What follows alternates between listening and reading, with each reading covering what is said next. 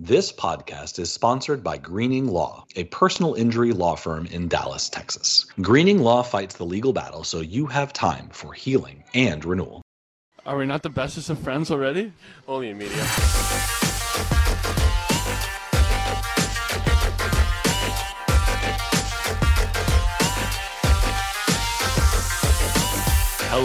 Everyone, and welcome to the podcast that, unlike the team we love and cover, will be successful running a three person system this evening. Taylor, Mark, uh, good to speak to you today. How are you? Doing great. Doing great. Awesome. Just just as synced up as the first take. So uh, just love it. We'll barrel right in. So as as hinted in the intro, we're going to talk a little bit about Dallas's extra time woes and see how much those matter. We're going to start talking trades because why not? We're insane and we're approaching the uh, end of the season. We're going to talk a little bit as well about how things have gone. You know, we're hitting hitting the um, hitting the All Star break, so we're going to talk about where the team is right now, where they might be coming out of it. Talk a little bit about the All Stars, who is going, who should go, and and just generally celebrate all things for the most part celebrate. I mean we are we are the stargazing podcast so i'm sure we'll vent and bitch about a, a little bit but uh, it's to be it's to be a good show and uh, i want to i want to lead off with the thing that is vexing me and of course dallas is, is right on the back of a pair of overtime losses and I, I wanted to take a temperature and start with you taylor. How much does any of this matter I mean, in the grand scheme of things, I kind of look at it more as points earned than points lost in a lot of ways. They managed to get points in games where they didn't necessarily look like they should have won them. And I think there is something to be said for losing in a good way, i.e., picking up points. You know, at the same time, like I don't put a ton of stock into it. Three on three is as much of a skill competition as a shootout is, in my opinion. I mean, it's super fun. Don't get me wrong. Love it. Better than whatever used to happen. But at the same time, like, I don't put a ton of stock into them losing those because last time I checked, they still play five on five when it comes to playoff overtime. So that's the only thing I care about. Thing is, this this year Dallas has enough separation from the wild card Mendoza line where if, if they lose an overtime point here or there, it's not going to be something that with two games left in the season, we're regretting all of these uh, all of these single points instead of getting all two. Yeah, I think that's that is one of the things that you know if we're making our pros and cons list, right? One of the things to chalk up in the it's not a big deal category is as you mentioned, right? This this isn't a season where Dallas is scraping by to get into the playoffs. So losing a point here, a point there won't it's not likely going to manifest in Dallas not making the playoffs.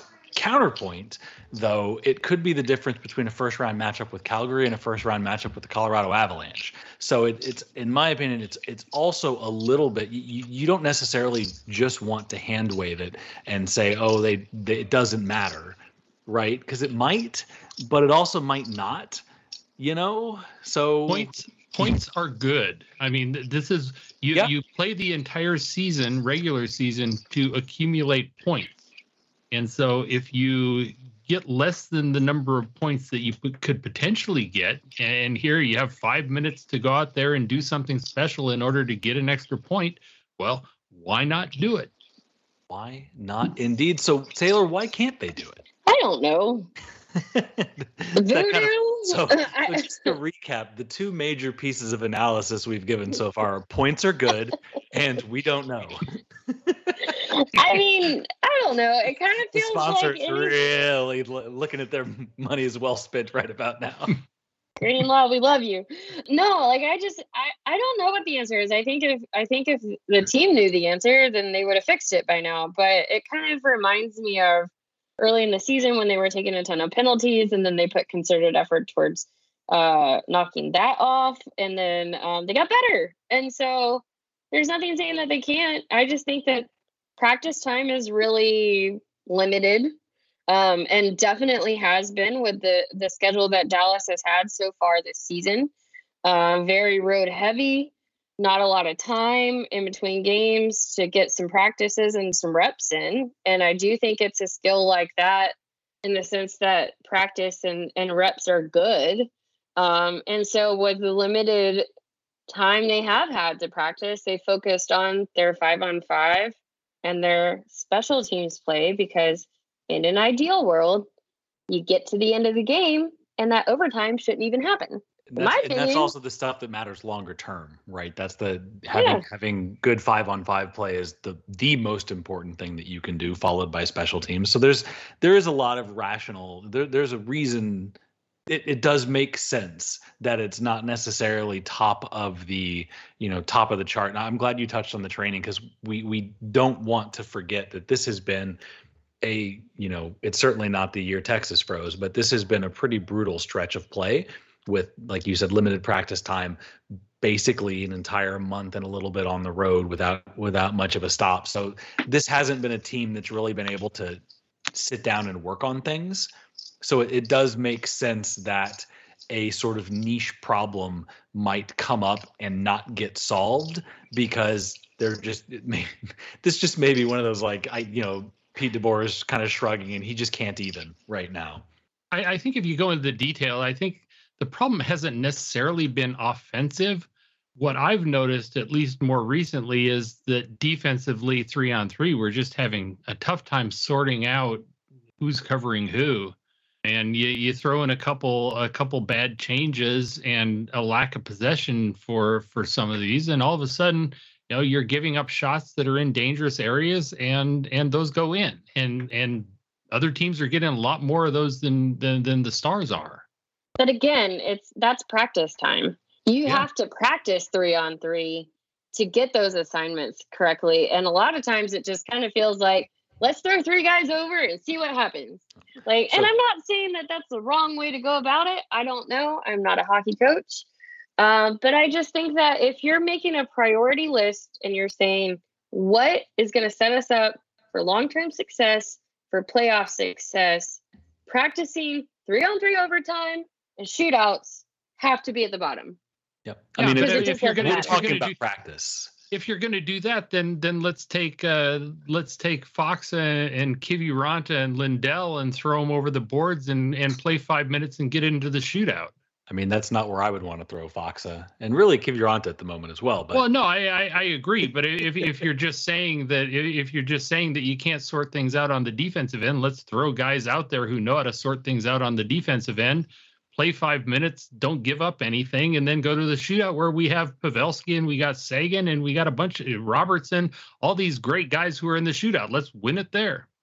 Okay, so so so, so let me ask. Hang on. Thank you. I was gonna say, where did you say the same thing if Rick Bowness was the one behind the bench? Because I think we saw that theory in practice last year, and a lot of fans were very upset at that at that strategy. And I'm, we did, I'm and we won, and, and we won a lot of we won a lot of three on three games last year, which got the Dallas Stars where exactly in the playoffs? Uh, out in Game Seven in the first round. Okay, then. Yeah, and, that, and, like, and they didn't, and they didn't go into three on three. exactly. So, like, I don't know. I think it's just to me, there's a lot of other things that I guess you could talk about with this team, but they've been pretty much kind of rolling along. There hasn't been a ton of things to really complain about. So this feels kind of nitpicky in the grand scheme, in my opinion. Well, we like picking nits here See, stargazing. Taylor and I are agreeing that we don't like your question. Let's move on to something else. I, don't, I don't like your tone. All right, let's move on to something equally positive. Raise your hand if you know when Mason Marchment last scored a goal. Uh, not this year. Not this year. I was making the joke in the pre-call. The primary assist on his last goal actually went to Brad Richards. Oh no, it was it was Mike Modano. I thought in the pre-call. Said. I just I wanted oh, to go to an even more dated reference. Was it against the Florida Panthers he last he last scored? It was against the New Jersey Devils on December. It was 3rd. empty net. It was empty net too. Yeah. When was the last time he scored scored with a goaltender in net? Uh, Minnesota, probably. Hey, they yeah. lost in a shootout that night. Who would have thunk it? you can't escape. Oh. we started there. We're gonna. We're back to shootouts. I hate it here. yeah, he has. Uh, he's got. He's got two goals uh, since December. Yeah, yeah, he's got two goals since December fourth. You know, when I think about Marchment, I think about Joe Pavelski's first year in Dallas and how he kind of struggled to to acclimate to figure out his his way. I think Marchment has a little bit of that. But the other thing that to me is different about streakiness in his scoring is it's not that you have many nights where you don't notice Marchment on yeah. the ice, though.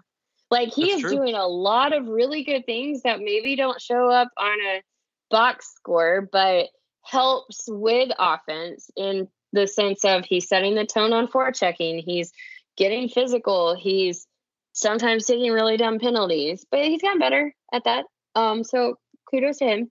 Um, but you know, like he's doing a lot of things that helps wear down the opposition over the course of a game. And to me, like, and he is still picking up assists uh, along the way. So it's not that he's been completely scoreless. Um, do, do, would you, do you like? To, do you want me to bum you out? Because he's, he's, not really he's not really picking up some, assists either. he's had in that same stretch. So since December first, like he said one, two, three, one, two, three, four, five, six, seven, seven assists since December fourth. God, I was really close. It's like I watch this team all the time. I know, right? You know what you're talking about. It's no, no, no debating that. Well, I, I, think I think what Taylor's done though here is is at least given me some hope because I I fully agree. I, I think that's a good analogy with the time that it took Pavelski to get to, to find his spot with this team, and and, and you're right. Marchment shows up in the game, and I think one of the things that maybe he doesn't get enough credit for is the is what he's lifted off of the back of Jamie Benn, and and he's allowed Benn to kind of not have to be that physical guy and and, and that guy who's going to lead everybody into the fray. Um, and, and, he can play more of his 13 14 minutes a game with some skill. And marchment can be the guy who's going to war yeah, uh, and that that's I'm glad you're touching on that, right? The there is a value. He he brings that physicality. He's he is a north south skater. This team, you know, it wins board battles. Like he he does a lot of those things. I will say the concerning thing about Marchment and kind of going back to his profiles, he was kind of your classic late bloom. Like he really hadn't arrived as an NHL player until last. You know, he had that big breakout. You know, 47 points, 18 goals in 54 games last year with the Panthers, which really is the sum total of his offensive production at the NHL level.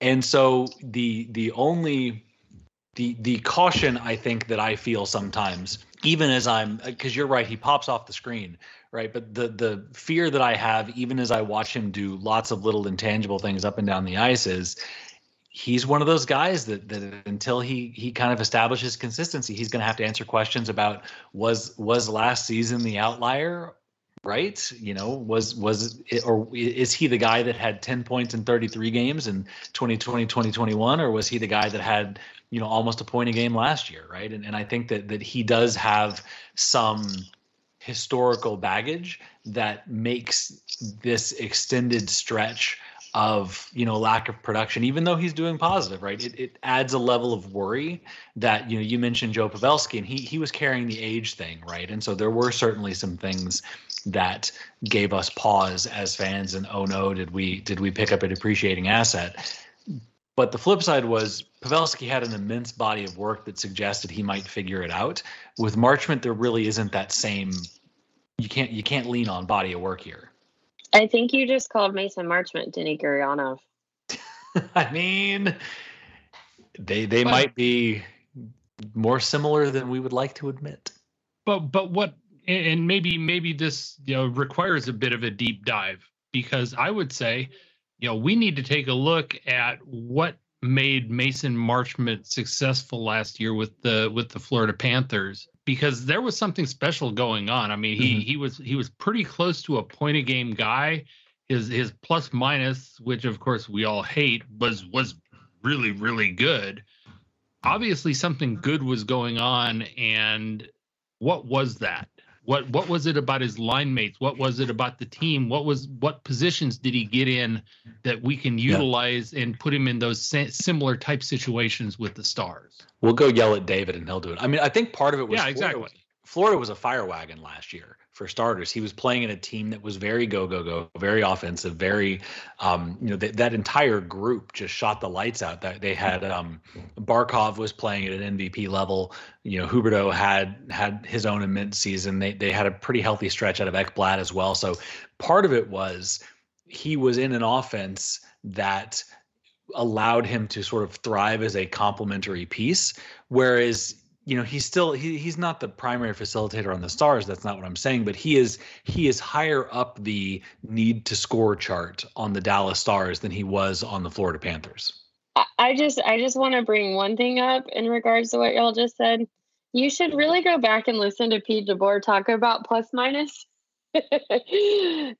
It's kind of refreshing to hear a, a coach say that stat is basically useless.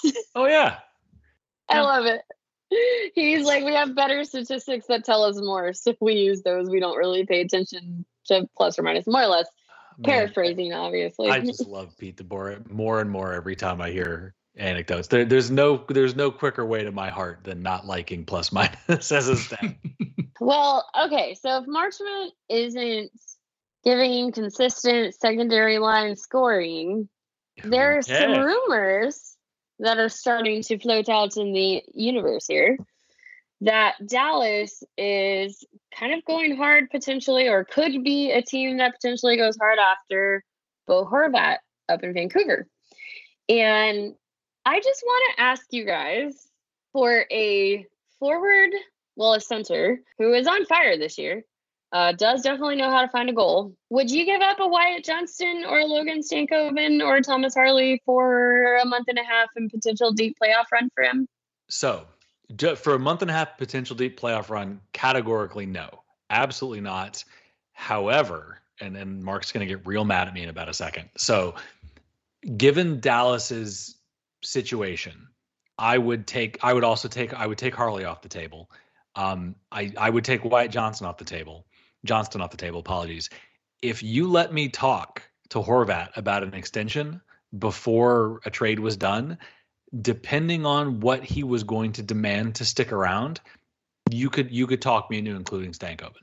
Just feels like a contract that Dallas can't fit it does. in the future. And that's that's why it's part of the, you know, there would have to be you'd have to throw Radek Faksa into the deal right or, or, there there would have to be some some piece going back the other way that that helps make some of the money work because hey what if here's here's a deal.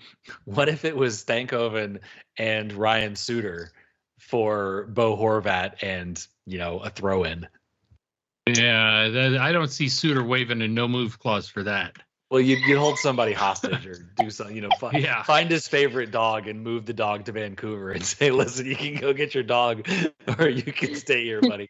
Yeah, I mean, you're you're pretty much talking about Gurianov or Faksa, maybe maybe uh maybe a retained salary or maybe a Khudobin, and then you know, best case scenario, I think you're probably talking to Damiani or a Tufte or something like that you you just can't do that deal if you're if you're taking one of these core prospects where where Jim Nill has pulled a rabbit out of a hat and and turned this new core away. You know, we had we had the Benn Seguin core. Now we now we have the the Hintz Heiskanen core and the guys that we have coming up here with with Stankoven and and the rest. I mean, you just can't decimate that for a guy who's going to be pretty expensive when he comes out of, off off of his contract at the end of the year. Well, and that's why, like, I, I don't think it's likely. And and again, I'm I'm also of the school of thought I'd I'd listen on just about anybody. That doesn't that doesn't mean I'd want to deal, and that doesn't mean I'd make it easy on you. But I'm just thinking like for for the amount of contorting that Dallas would have to do to fit, like I, I, a player of the profile of Bo Horvat, right? So he had, you know, he's he's got 31 goals so far this season. He had 31 last year, 19 the year before, 22, 27, 22, 20. He's he's been a 20 goal scorer since 2016 2017 and yes this year is being fueled. He's shooting like 14% 15 or sorry 21 almost 22% so so this year is is an outlier. He's you know he's he's over. He, he it's, it's unlikely that a 27 year old hockey player has suddenly figured out how to beat traditional shooting curves right? But at the same time even if he is just a 20 to 30 goal scorer that would help this team immensely. And again, given the fact that to get him, Dallas would also be unloading something not desirable. It would need to be more than like you're not you're not getting Bo Horvat and some stuff, right? You're not getting Bo Horvat and a life preserver for Riley Damiani. So if if you were gonna make a deal, and it if it if it would clear if it would get you Horvat and it would clear something off of the roster for more than just the rest of this season. Again, a guy like Faksa, um, you would have my attention because I think that that even you know sort of your your best case you know your your your take your best case projection for Stankoven. How much better is that than the player Bo Horvat has been on a bad Vancouver team um, to this point? For me, I look more of the, the long term. While yes, a long playoff run would be lovely, and Dallas could probably use the revenues and you know the excitement around the team, and not to mention the guys in the room really wanting to go after it. You know, I, you can't do anything that's going to hamstring yourselves later down the road, and that that includes getting rid of talent that will be on cost controlled entry level deals and getting the most out of those guys. And I'm not saying that Dallas's window isn't now. I mean, it feels the West feels pretty winnable this year for yeah. anybody who goes in. But at the same time, like personally, I'd rather see three, four, five seasons of consistently going multiple rounds, potentially hitting, you know, striking fire and getting hot and going all the way, than sacrificing something like like a Stankoven for just like a short term return. I don't know. I, I I feel weird about it. But the other thing, hang on. The other thing we haven't touched on is the fact that the owners of the Vancouver Canucks and the owner of the Dallas Stars do not like each other. So like so so I feel like if you know if Jim Nill calls up Jim Rutherford over in Vancouver and says, "Hey, how about Bo?" I think the answer is, "Hey, how about your top prospect and two of your first round picks. Yeah. Which Dallas doesn't have, by the way. I think Dallas or is whatever it is. I mean, it, it have to be 2024, right? They've got in, in this upcoming draft, they've got a second round pick uh, and a fourth, uh, sorry, second round, fourth, fifth, sixth, seventh. So they they don't have the immediate draft capital that a team might want in this situation. And but honestly, I mean, the way Vancouver is being operated, I don't know that they have a plan figured out there in the midst of a 10-year rebuild it feels like. So, I mean, at the same time, uh, I am not underestimating the power of them to make moves that make no sense. Yeah. Um you know, yeah, the mean, other thing, the other thing I feel like is everybody keeps throwing in like Faksa um as a guy that, you know, as a throwaway contract or Gurianov as a throwaway contract. But like the trade value of those guys doesn't feel like it's too high, y'all. No. That doesn't get you uh the top center, potentially one of the best forwards at the trade deadline to bolster your roster.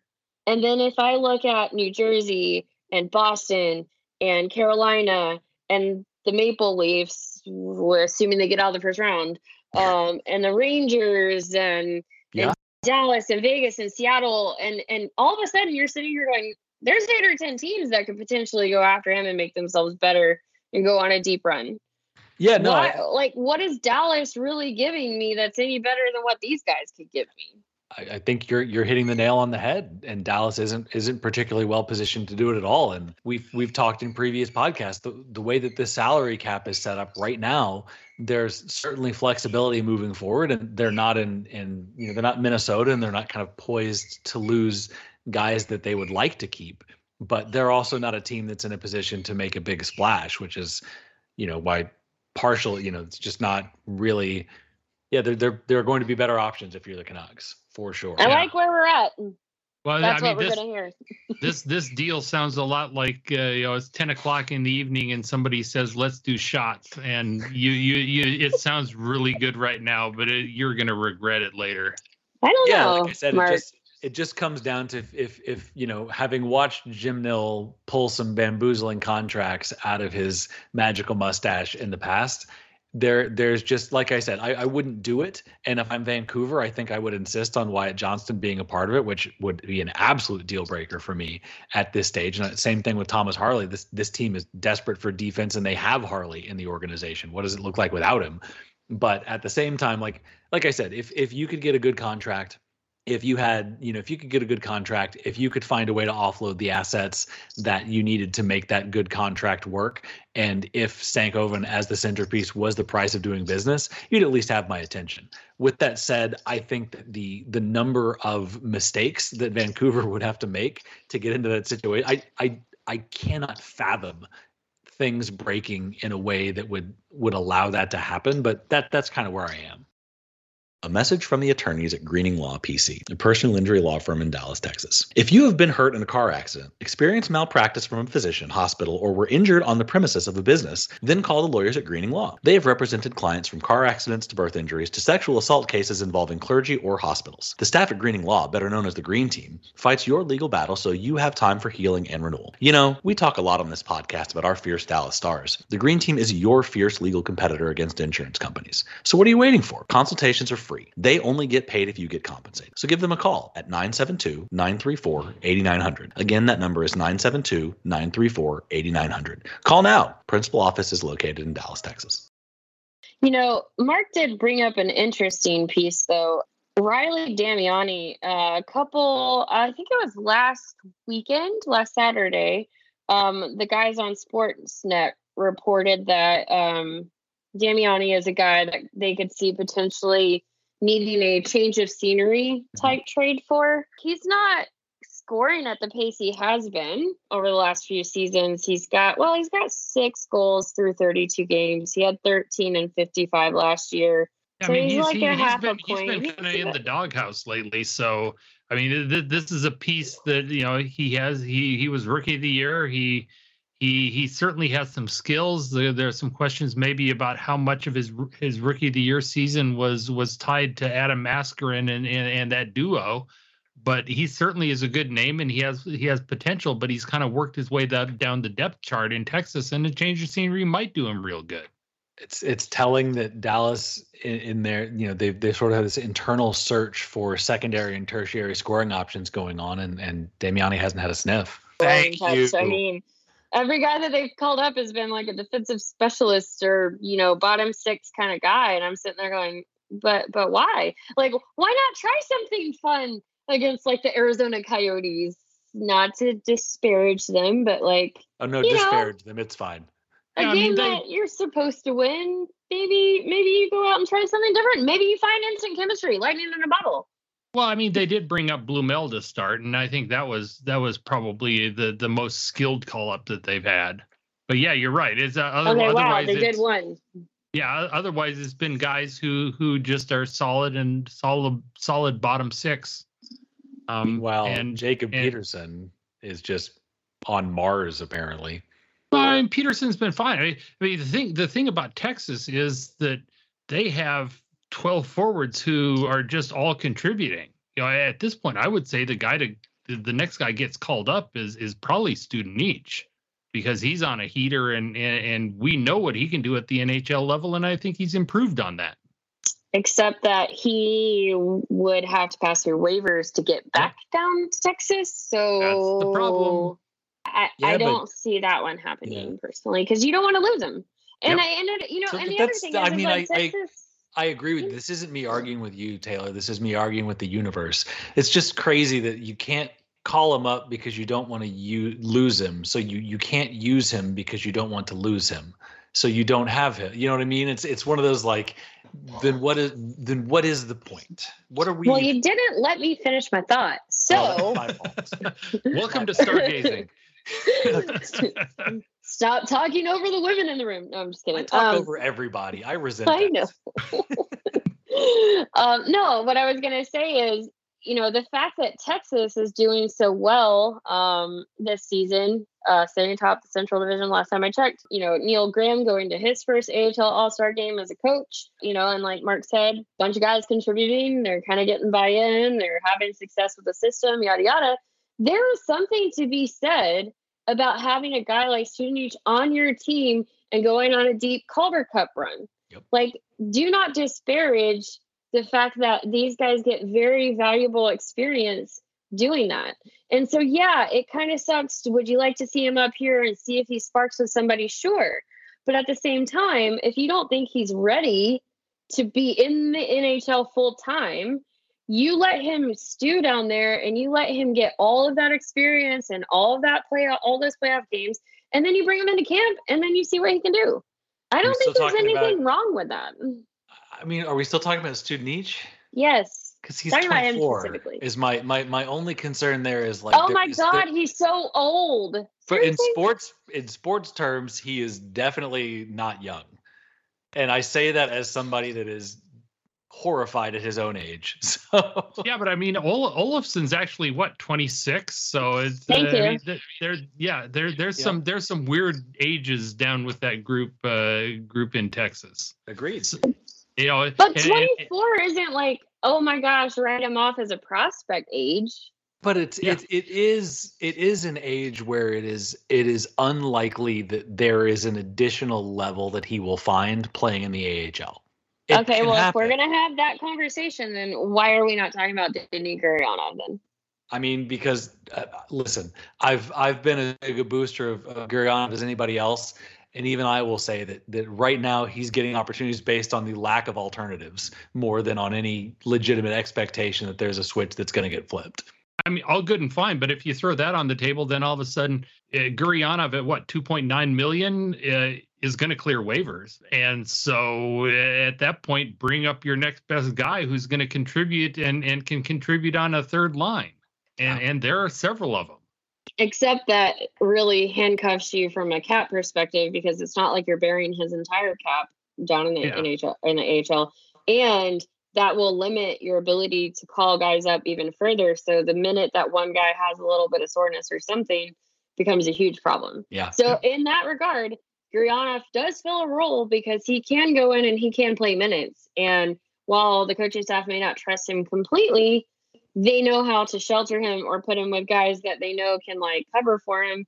And they've learned to live with his particular brand of mistakes. And he's sort of like a lottery ticket. Unlike a guy without a track record, what if you get the you know the bubble playoff runner? What if you get the I think it was what the eight the the 18 goal season? Like there, there with with with Denis Gurianov, there is you know the what the the uh the Arizona game from last week, right? Like there is you mentioned lightning in a bottle earlier, Taylor. With Denis Gurianov, there is a track record of of painful, frustrating, you know, career limiting inconsistency. And, and nobody will, with the brain in there, will argue against that. But you also have the chance there, you know, I still remember there's there is still the water bottle orbiting space that hasn't landed yet, right? There you still have at least, you know, this this is a player that can win an individual game if he happens to be on a heater that night. Yeah. And when you're and when you're a team without many other options, or without rather without when you're a team without the flexibility to access other options, that there is a there is a perp there is an appeal there.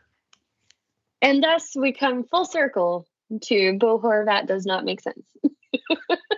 he only makes sense if they can get him signed to an extremely team friendly deal in a trade that that jettisons cost ineffective assets that Dallas already has. He makes I'll say this, he makes sense if he's willing to sign a dumb contract and it's a bad trade. And if you can get if you can get a bad trade and a bad contract, then I'm I'm pro Bo Horvat, even if it costs Stankoven.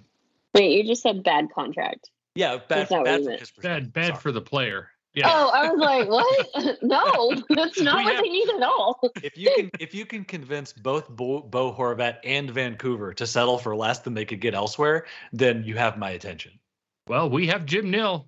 Jim Nill has Jim a mustache, Nill. and and Jim Nill's Jim Nill twirls that mustache periodically, and sometimes it works out. So if anyone's going to do it, he will. But I, I I'm kind of with Taylor. It's like Vancouver and Dallas don't talk. No, then that's the other piece of right. So I guess I guess to amend my statement, I am willing to part with Stankoven if you can get a team that hates the Dallas Stars to make a terrible trade and then convince the player to take from his perspective a bad contract. And if you can do that, I'm I'm I'm in. Let's do it. Let's roll.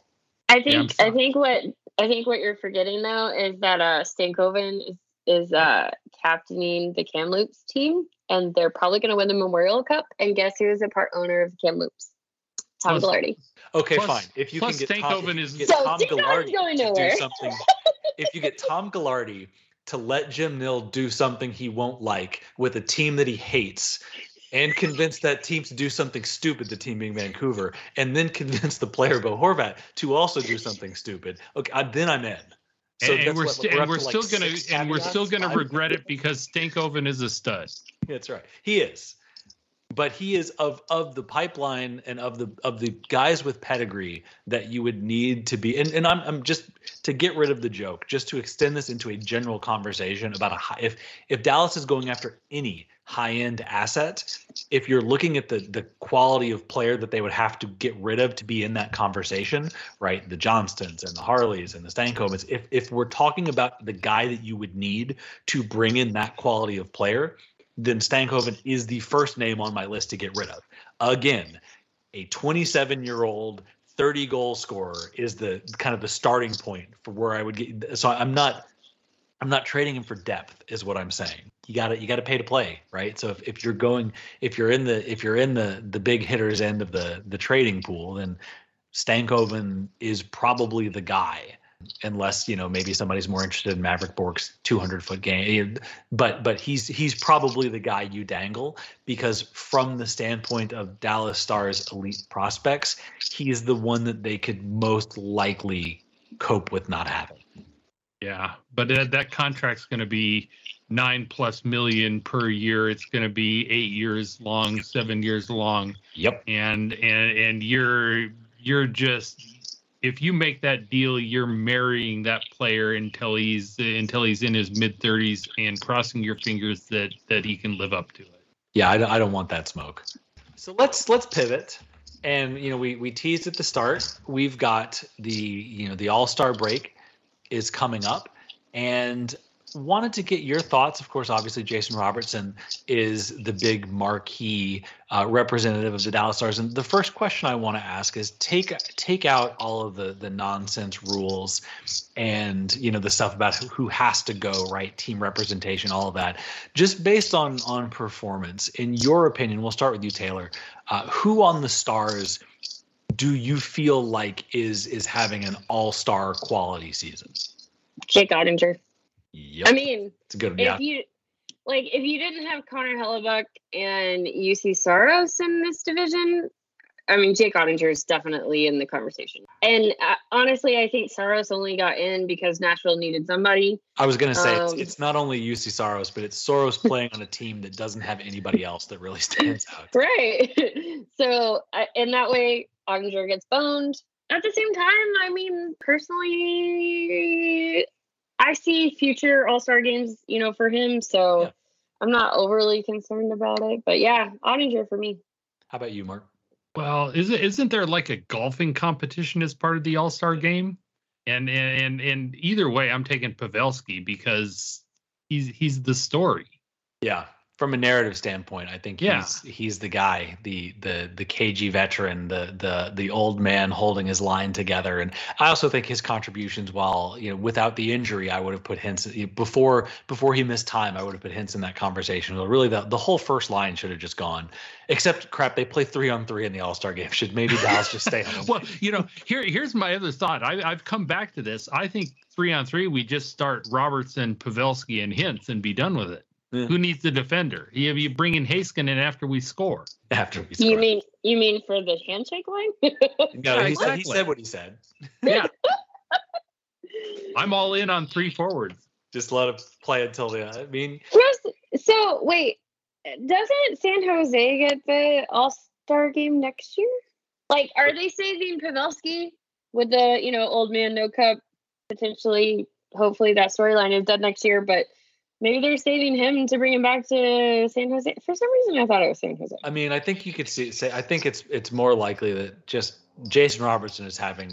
You can't not send him, regardless of like he was. Yeah. He was leading the NHL in goals at one at one point. He was, you know, he has kind of thrust himself into the MVP level conversation. And as as appealing as the storyline is around Joe Pavelski, and as great as Oettinger has played this season, and both of those things are two thumbs up for me.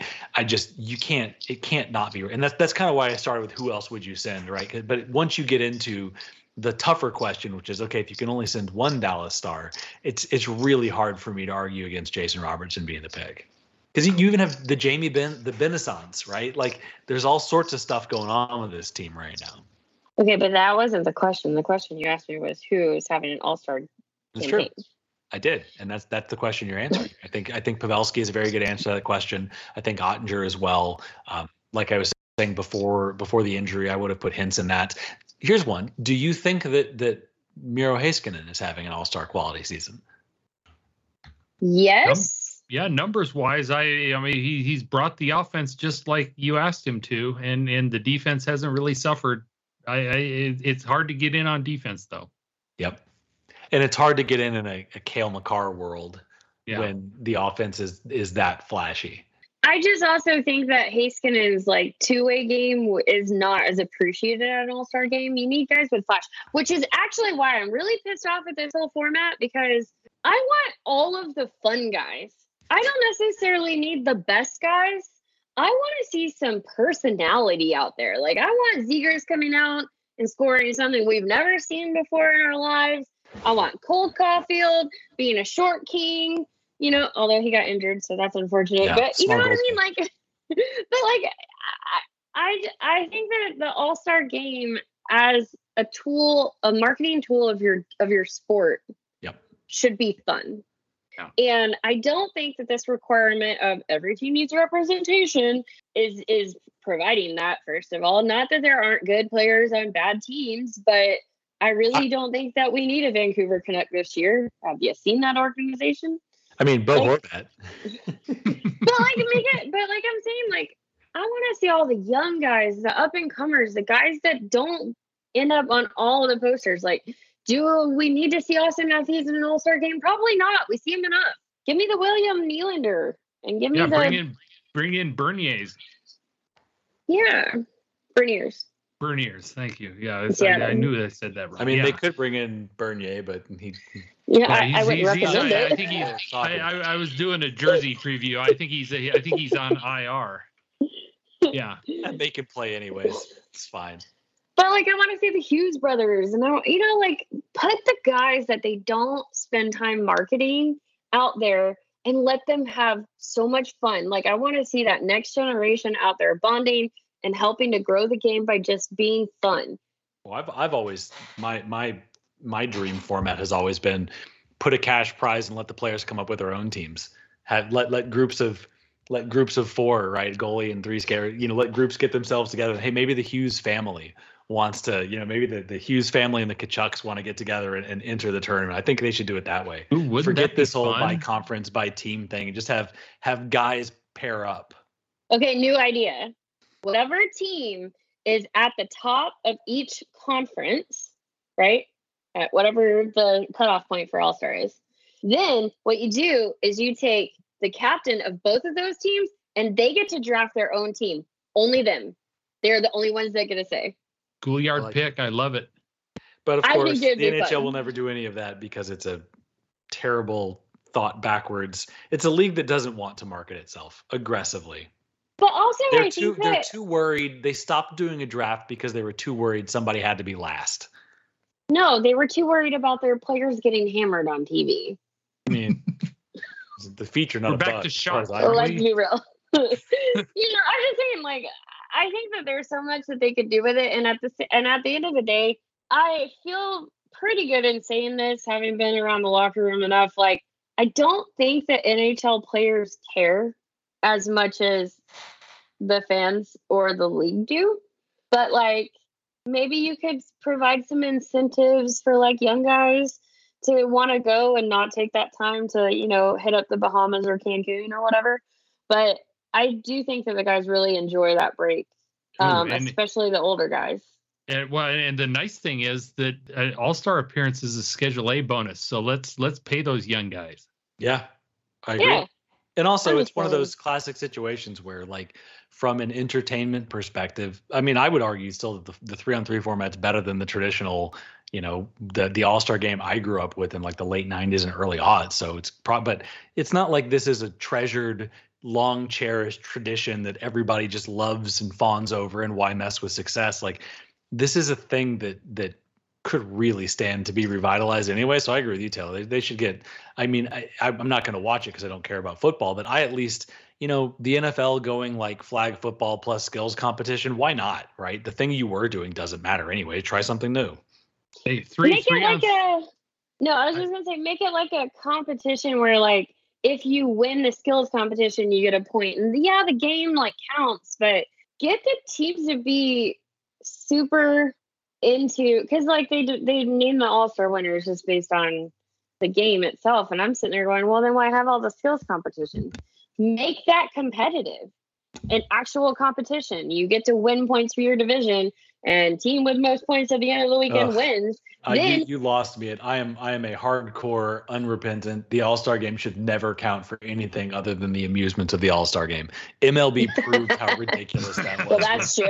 when Yep. when Michael Young and the last place Texas Rangers determined World Series home field advantage. I think it was two years in a row. You that's the. uh, you- I'm out. I don't. I it actually doesn't. It like should be on that. an I island. think it's funny. It, sh- it should be fun and it should be wacky and it should be zany and it should not count. Oh, here, I here, liked here's what they here- did in Vegas. They started to get a little bit of bit more of that when they went to Las Vegas. Yeah. So more of that and less of the traditional. You know? Well, we're doing this because we've always done it this way. Let the players get hammered. here's here's my thought. Here, here's my thought. You go three on three, but no player can stand the ice more than 30 seconds.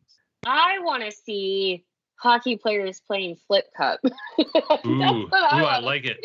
I mean, they just yeah, just let them bro out. I am ready for the All Star break, y'all. I'm so tired. well, we got we have one game to go. They they finish up tomorrow with their their festivities. And do do you think just maybe they will get out of regular? Will will they have to play bonus hockey, or is this are are they going to at least finish up with the Devils in regulation? What's our prediction?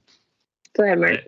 I think they beat the Devils just because the Devils have been on this road heater and that needs to end. Um, so yeah, let's let's let's end it now. Be done with it. I'm gonna sit back and watch uh, two young all stars, Jack Hughes, Jack Hughes. Jack Hughes exactly, Jason Robertson, and I'm not gonna watch anybody else. If if if those guys are on the ice, I'm just gonna you know go to the kitchen and make a sandwich. Fair enough. Then I'm go- I'm going to end the podcast with one perplexing question. See if you guys can get it, and you probably will because why else would I be asking? But who has a better record in the last ten games, the Dallas Stars or the Chicago Blackhawks? This feels like a trap. Dallas, right? Dallas is five two and three. Chicago is six. oh, Chicago's nine. like six four zero. Oh. oh, Yeah. that's right. How, how- but but the bonus question: How many pucks or sticks to the face of, has Jason Dickinson taken? Ugh, all of them probably. He has a face. He face. does have a face. Yeah. yes, he does.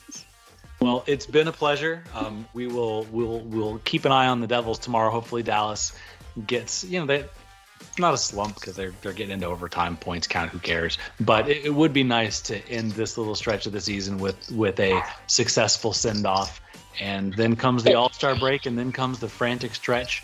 Uh, down the end of the season. Thank you both, uh, Mark and Taylor, for your time. KT, thanks for stitching this all together. Don't forget to like, don't forget to download, don't forget to reach out on all of the socials if there's anything you need or, or want to ask. We're, we're always looking for questions and feedback and fun. Otherwise, enjoy your Stars hockey.